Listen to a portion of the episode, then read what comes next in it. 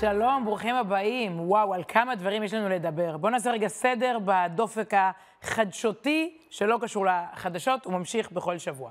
פרשות השבוע, יש לנו שתי פרשות השבת, אנחנו קוראים גם את פרשת תזריע, גם את פרשות מצורע. שתיהן ביחד, זו הפרשה הרביעית והחמישית בספר ויקרא. עוד מעט נגיע אליהם. ביום שישי ובשבת, ראש חודש אייר, אז חודש טוב, יומיים של חודש, שיהיה חודש מבורך וטוב וחדש, אחרי שחודש ניסן, חודש של פסח, נסתיים. ובימים שלישי ורביעי, ד' באייר, ה' באייר, יום הזיכרון, יום העצמאות כאן בישראל, נשתדל לגעת בזמן קצר בכל העניינים הגדולים האלה שלפנינו. נתחיל בפרשות שלנו, תזריע, מצורע, פרשות שעוסקות בגוף. זה מתחיל דווקא ביולדת. איזה פלא זה לידה. אנחנו, מרוב שהתרגלנו, לא מדברים על זה, כן? מרוב ששואלים, יאללה, כמה הוא שוקל ו- ומתי הברית, אבל הפלא הזה של הלידה ושל מה שעובר על היולדת, פותח את פרשות השבוע. יש uh, חמש מילים שיכול להיות שיישמעו מאוד uh, מוכרות לכולנו. וביום השמיני, כך כתוב שם בהתחלה, וביום השמיני ימול בשר, בשר עורלתו, ברית מילה ביום השמיני, משהו שמקיימים די מדהים אלפי אלפי שנים. תמיד מדהים לראות אה, פסוקים שפשוט אה, חיים, אלפי שנים אחר כך חיים בחיים שלנו, ברית מילה אה, ביום השמיני. את זה הם מקיימים. עכשיו אני רוצה לדבר בהרחבה על משהו שלא מקיימים בכלל. צרעת. צרעת היא משהו שלא קשור לחיים שלנו היום, לכאורה. מדובר על סוג של מחלה, אבל עם סיבה מאחוריה. מי שהייתה לו צרת בימים ההם, ידעו שהוא דיבר לשון הרע. מצורע, אומרים לנו חז"ל, מוציא שם רע. יש קשר בין המילים שאתה מוציא מהפה שלך לבין האור שלך. שוב, לא מציאות שקיימת היום, אבל מנגנון חינוכי אדיר. כל שנה מחדש הפרשות האלה מזכירות לנו את הכוח של הדיבור, ואיך צריך לטפל בדיבור. אז לא, אין היום מצורעים, והתהליך שנתאר עכשיו לא קורה פיזית, אבל הוא יכול ללמד אותנו המון, בפרט בחברה שאולי, אני אגיד בעדינות, אולי צריך קצת לשפר את נושא הדיבור אצלה ומה שיוצא לנו מהפה או מהמקלדת. אז בואו נתחיל איזשהו מסע, כל אחד יכול לתקן בעצם את הדיבור שלו יחד עם הכלים האלה. זה מתחיל באמירה, נגד צרעת, נגד צרעת כי תהיה באדם והובא אל הכהן. ומה עושים עם אותו מצורע? יש לו צרעת, קוראים לכהן, המנהיג הרוחני, בודק את הצרעת, אומר מה לעשות. שוב, שימו לב, לא רופא, אלא מנהיג רוחני, נגיע לזה, והוא בעצם שולח אותו לבידוד. בדד ישב מחוץ למחנה מושבו. אני עוד זוכרת שלמדנו את הפרשות האלה בקורונה, ובידוד, זה משהו, הייתה מילה שככה קפצה לכולם, אז ברוך השם אנחנו לא שם, אבל בדד ישב, אנחנו לוקחים את המצורע ומסלקים אותו מהמחנה, והוא יחזור אחר כך, אחרי שהוא יעבור תהליך שיקומי שלם. אומר לנו רבי יצחק הרמה, יושב בספרד לפני כ-600-700 שנה, וכותב, מותר האדם מן הבהמה הוא בדיבור. במה אנחנו שונים מבהמות? במה האדם הוא יותר מהבהמה? מותר האדם מן הבהמה הוא בדיבור. שני סוגי הדיבור, אומר לנו הרב ארמה. גם הדיבור הפנימי, כלומר המחשבה, וגם הדיבור החיצוני שייך לזה. קודם כל יש פה חידוש. יש גם דיבור פנימי, נכון? אתם עכשיו גם מדברים לעצמכם. יואו, היא חופרת על הפרשה, מה זה בכלל צרעת? טוב, נעביר ערוץ, יואו, אני לא, יש לי עוד מה לעשות. אתה, יש לך דיבור פנימי, או להפך, וואי, זה מעניין, בוא נראה לאן זה מתפתח. דיבור פנימי, ויש גם דיבור חיצוני, זה מה שיוצא מהפה באמת. אומר לנו הרב הרמה, זה היתרון שלנו על החיות, על הבהמות, הדיבור, השיח הפנימי, גם בתוכנו וגם עם הזולת. ואם משתמש בדיבור, ממשיך הרב יצחק הרמה, שוב, זה עברית יפהפייה, ספרד שלפני כל כך הרבה שנים, ואם משתמש בדיבור לדברים בלתי מיוחדים אליו, אם הוא משתמש בדיבור בצורה שהיא לא אנושית, בצורה שהיא כאילו של החיות, הוא כמו שנתן לו המלך לבוש מלכות והלבישו לחמור. דמיינו חמור ששמים עליו כתר וגלימת מלוכה.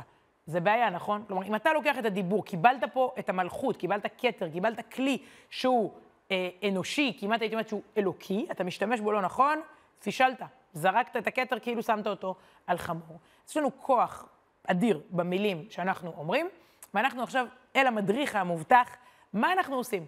עם דיבור בעייתי, גם שלנו פרטית, ילדים, בני זוג, בחברה, בתקשורת, איך אנחנו מטפלים בתופעה של דיבור שהוא, כמו שאמרנו, שהוא של חמור ולא של בני אדם. קורה פה ושם, נכון? איזו התבטאות מפוצצת, אנחנו מקליטים את הדברים מראש, אבל אני בטוחה שגם השבוע היה איזה אירוע, איזה פרשה, איזה סערה. שבוע שעבר וגם שבוע הבא. מישהו אמר משהו וזה מסעיר, והוא צריך להתנצל, ותמיד אנחנו על הקצה מבחינת, מבחינה מילולית. אז בואו נעבור תהליך של ארבעה שלבים. לתיקון הדיבור שלנו. הדבר הראשון שהתורה מבקשת שנעשה, הוא לפגוש אישיות מרוממת. אותו אדם שדיבר לשון הרע, הוא בעצם אה, חטא בלשונו, אנחנו מפגישים אותו עם אדם שיש לו לשון הטוב, שהוא כל כולו חיבור ואהבה וחינוך ואמונה. תראו, אדם, והיה ואור בשרו לנגע צרת, ברגע שהצרת הזאת מופיעה, והוא בא אל אהרון הכהן, או אל אחד מבניו הכהנים. אהרון הכהן זה הדמות הכי מחברת, הכי אוהבת שלום, הכי מחנכת ומאירת פנים. אנחנו קודם כל פוגשים אותו, כבר זה משפיע עליי. כלומר, אם אני עשיתי משהו לא טוב עם כוח הדיבור שלי, לכלכתי, סכסכתי, הפרדתי, קיללתי, העלבתי, מגזר או אדם קרוב אליי, רחוק ממני, קודם כל, וואו, אני פוגשת אדם שכבר, אה, המפגש הוא כבר מרומם, הוא כבר מראה שאפשר אחרת. בטח ההתבטאות של אהרון הכהן, שהוא בא לבדוק את המצורע, היא כבר משהו שכבר נוצר שם איזה חיבור. אפשר לשלוט בדיבור, תראו לאיזה רמה אדם יכול להגיע, זה כבר נותן לי איזה תקווה, השראה, חומר למחשבה. עצם המפגש עם מישהו שמצליח, זה מעניין, מודלים, אומרים הרבה פעמים שאנחנו צריכים איזה מודל לחיקוי, נכון? אומרים שזוגות, איזה, איזה זוגיות ראית בבית כשהיית ילד, מה המודל זוגיות שלך? אה, בוסים, איזה בוסים אה, אה, לאורך החיים ככה ניהלו אותך, ומזה אתה לומד אה, סגנון ניהול. אז כשאתה, איזה סגנון דיבור? כשאהרון הכהן מגיע, זה משנה את כל האווירה לידו, אתה כבר לא כך, לא כך נעים לקלל, נכון? אז זה האירוע הראשון שבעצם אה, מרומם אותנו. מה עושים בדרך כלל? שולחים אותנו ל... לחשוב על זה בצד. זה הפוך לגמרי ממה שקורה אצלנו. אם, בוא, אני עיתונאית, כשאני תופסת מישהו על משהו, יש לי איזו התבטאות, חבר כנסת, איזה מישהו, רב, פעיל שמאל, פעיל ימין, מישהו, תפסתי משהו עסיסי, התבטאות. מה אני עושה? משדרת אותה שוב, ושוב, ושוב, ושוב, ושוב, כל המדינה תדע אותה בעל פה, אפילו שזה גועל נפש, אבל כולם ידעו מי אמר על מי מה, ואז מצור עליו עד שהוא מתנצל או מבהיר, או צריך להגיד שהוא לא מבהיר, להפך, ואז תוקפים אותו. ומה אומרים במפלגה שלו? תמיד ננסה מאלה שקרובים אליו, שהם יצאו נגדו, זה הכי טוב, בתוך המפלגה, ובמפלגות ליד, ובמחנה השני, והיועץ המשפטי, וזה ארגון שנעלב, לא משנה איזה ארגון, ארגון כזה, ארגון כזה, מישהו נעלב, ואז הנעלב הזה כבר אולי פונה, אני לא יודעת, למשטרה, ליועץ המשפטי, אולי זה הסתה. שישו ושמחו, אירוע שלם סביב אותו אדם שדיבר לא טוב. והתורה אומרת בדיוק הפוך, שימו לב. בדד ישב מחוץ למחנה מושבו. יש איזה חבר כנסת, שוב, לא אכפת לי עכשיו אם הצבעתם לו או לא הצבעתם לו. זה קורה כל הזמן. חבר כנסת לכלך, קח את הזמן, אחי, לך הביתה. יש לנו אמון בך וביכולת שלך לתקן, שב בשקט, שב בצד. לא עכשיו כולם עליך, הפוך, תחשוב שנייה. ש... כאילו, תתבודד, תהרהר, אנחנו לא נחנך אותך. להפך, אתה רק תתבצר, ככל שיגנו אותך ויתקפו אותך, בכלל אתה תרגיש שיימינג, תרגיש עליהום. לפעמים העליהום יותר חמור ממה שהוא אמר. אז אמר, שבוע שלם כל המדינה עכשיו עליו, והילדים שלו ואשתו. רגע, רש"י אומר דבר מדהים. הואיל והוא הבדיל בלשון הרע בין איש לאשתו ובין איש לרעהו, אף הוא ייבדל. הרי הפה שלו עכשיו סכסך. בין מגזרים, בין אנשים, בואו נשים אותו בצד. אף הוא ייבדל, אומר לנו רש"י, כמו מחלה מידבקת. כן, כמו בקורונה, אתה, אתה, אתה מדבק. זה בבידוד.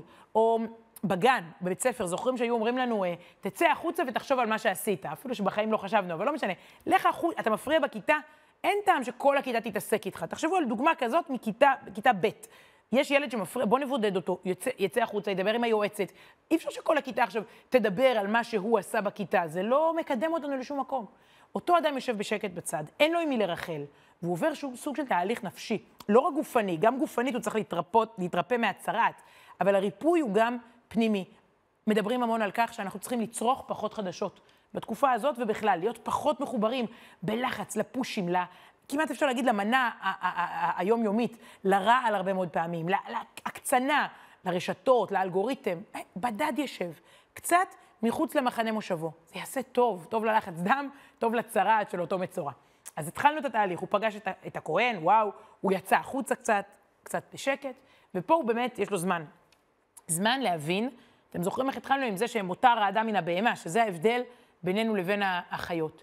זמן ללמוד, להעריך את כוח הדיבור. יש לך זמן, אחי, שב, שבוע, שבועיים, כמה שאתה צריך, תשב ותתחיל ללמוד מה הכוח, כי, כי אין לך עם מי לדבר. אתה מדבר אולי עם אלוקים, עם עצמך, אבל מדי פעם באים לבקר אותו, יש תהליך שלם, לבדוק אותו, אבל אותו בן אדם, אני חושבת שלומד להעריך מילים. הוא כבר לא בתור במכולת מרחל, הוא כבר לא מפטפט בפיצוחים עם החבר'ה, ופה הוא מתחיל להבין אולי מה הוא עשה ומה העוצמה של כל מילה. זלזול האדם, שימו לב לציטוט הבא, זלזול האדם בתכונת הדיבור אשר ניתנה לו יתר על שאר הנבראים, שוב, כל החיות שנבראו, לנו יש את הכוח הזה של הדיבור, אם הוא מזלזל בזה, משמעות הדבר היא שהאדם איננו מספק איננו מייחס מספיק חשיבות לחלק האלוקי שיש בו. במקום לראות בנשמתו עיקר ובדיבור ביטוי לעצמותו, הרי הוא רואה בגופו את עיקר מציאותו. כך אומר לנו מחנך בן ימינו, הרב פנחס יצחק גולדווסר, אבל בעצם אומר, אתה לא קולט את העיקר וטפל, העיקר שלך זה הנשמה, זה היכולת להתבטא. אם אתה לומד מחדש את הכוח של, של הדיבור. אה, זה מאוד מעניין, אגב, בתפילה, כשמתפ... ויש לו הרבה זמן להתפלל שם למבודד הזה. אז כשחוזרים מהתפילה לחברת בני האדם, כשנגמרת התפילה שנקראת תפילת 18, תפילת עמידה, תפילה מרכזית אה, ככה בסידור, כשמסיימים את התפילה הזאת, מוסיפים איזושהי בקשה קצרה, וזאת בקשה לשמירה על הדיבור הנכון. כאילו אני אומר, אלוקים, גמרתי לדבר איתך, תעזור לי עכשיו לדבר טוב, גם עם הבריות סביבי. אומרים, אלוקיי, נצור לשוני מרע, ושפתותיי מדבר מרמה. כאילו, תעזור לי לשמור את הדיבור שלי. המצורע הזה שלנו, ושוב, אנחנו לא מדברים עליו, מדברים עלינו, לומד את העוצמה הגדולה של הדיבור. ויש משפט מקסים, נוקב, של הבעל שם טוב, מייסד תנועת החסידות, על מה קורה כששומעים משהו לא טוב. אה, הוא אומר את זה ככה, כששומעים דבר לא טוב על אחד מישראל, גם אם אין מכירים אותו, צריך להצטער צער רב.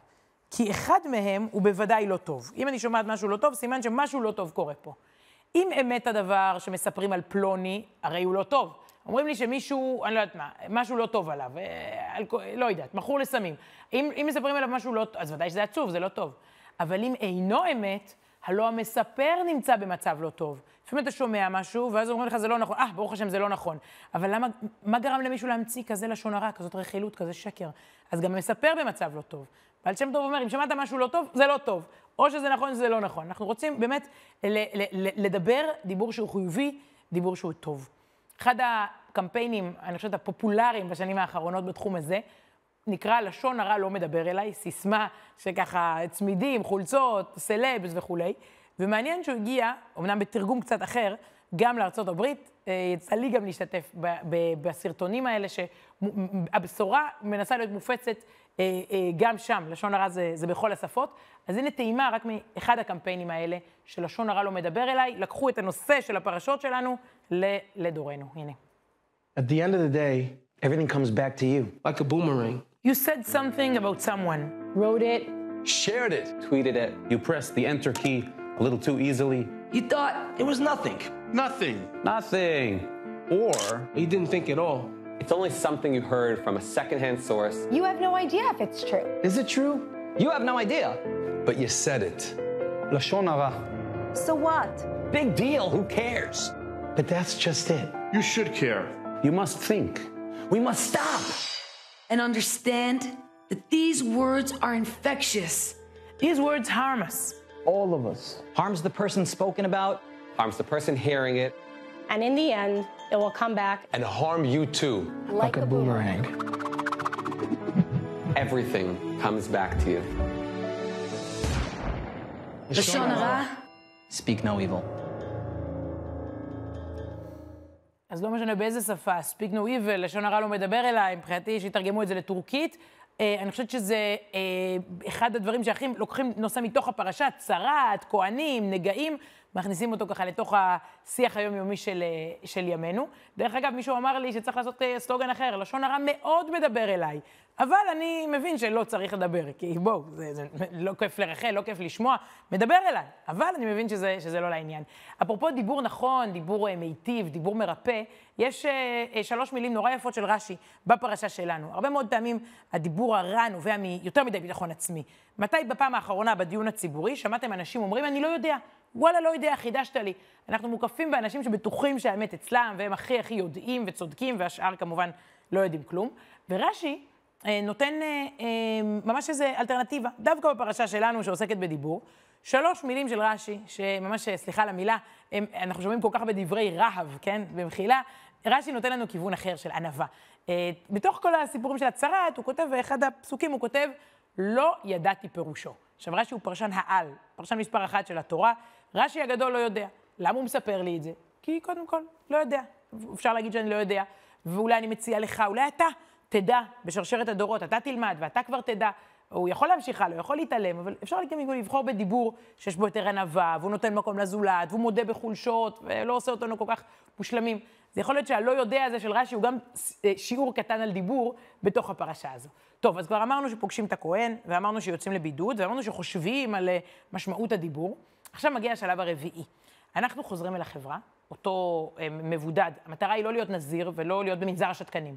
המטרה היא בסוף לחזור לחברה ולחזור לדבר נכון, זה הסיפור. הוא עובר תהליך שלם, מביא קורבנות, ופוגש שוב את הכהן, ומדבר, ועושה, ומתחייב, ולאט לאט חוזר שוב לתוך חברת בני האדם, כי שוב, האידיאל הוא לא שהוא ישתוק, האידיאל הוא שהוא יחזור וידע לדבר נכון. יש ציטוט, אנחנו ממש לא מתעסקים פה בספר הזוהר, אנחנו ברמה הכי, הכי בסיסית ופשוטה שיש, ועדיין יש ציטוט נפלא מספר הזוהר, שנביא אותו פה מתורגם, על uh, הכוח גם של הדיבור החיובי. בסוף אנחנו רק מדברים פה על uh, לא להגיד uh, לשון הרע, לא לרחל, לא ללכלך, לא לטנף, לא לסכסך. הלו, הכלי הזה, אמרנו, זה כלי שצריך גם להשתמש בו לטובה. הוא נברא uh, uh, כדי, כדי להבדיל אותנו מהחיות, כדי uh, להשתמש בו בצורה מלכותית, uh, מיוחדת. אז תראו מה אומר לנו ספר הזוהר, וזה יגרום לכם, אני מקווה, לא רק אה, להתרחק מדיבור אסור, אלא כמה שיותר לבחור בדיבור שהוא, שהוא מיטיב. תסתכלו על הציטוט הבא.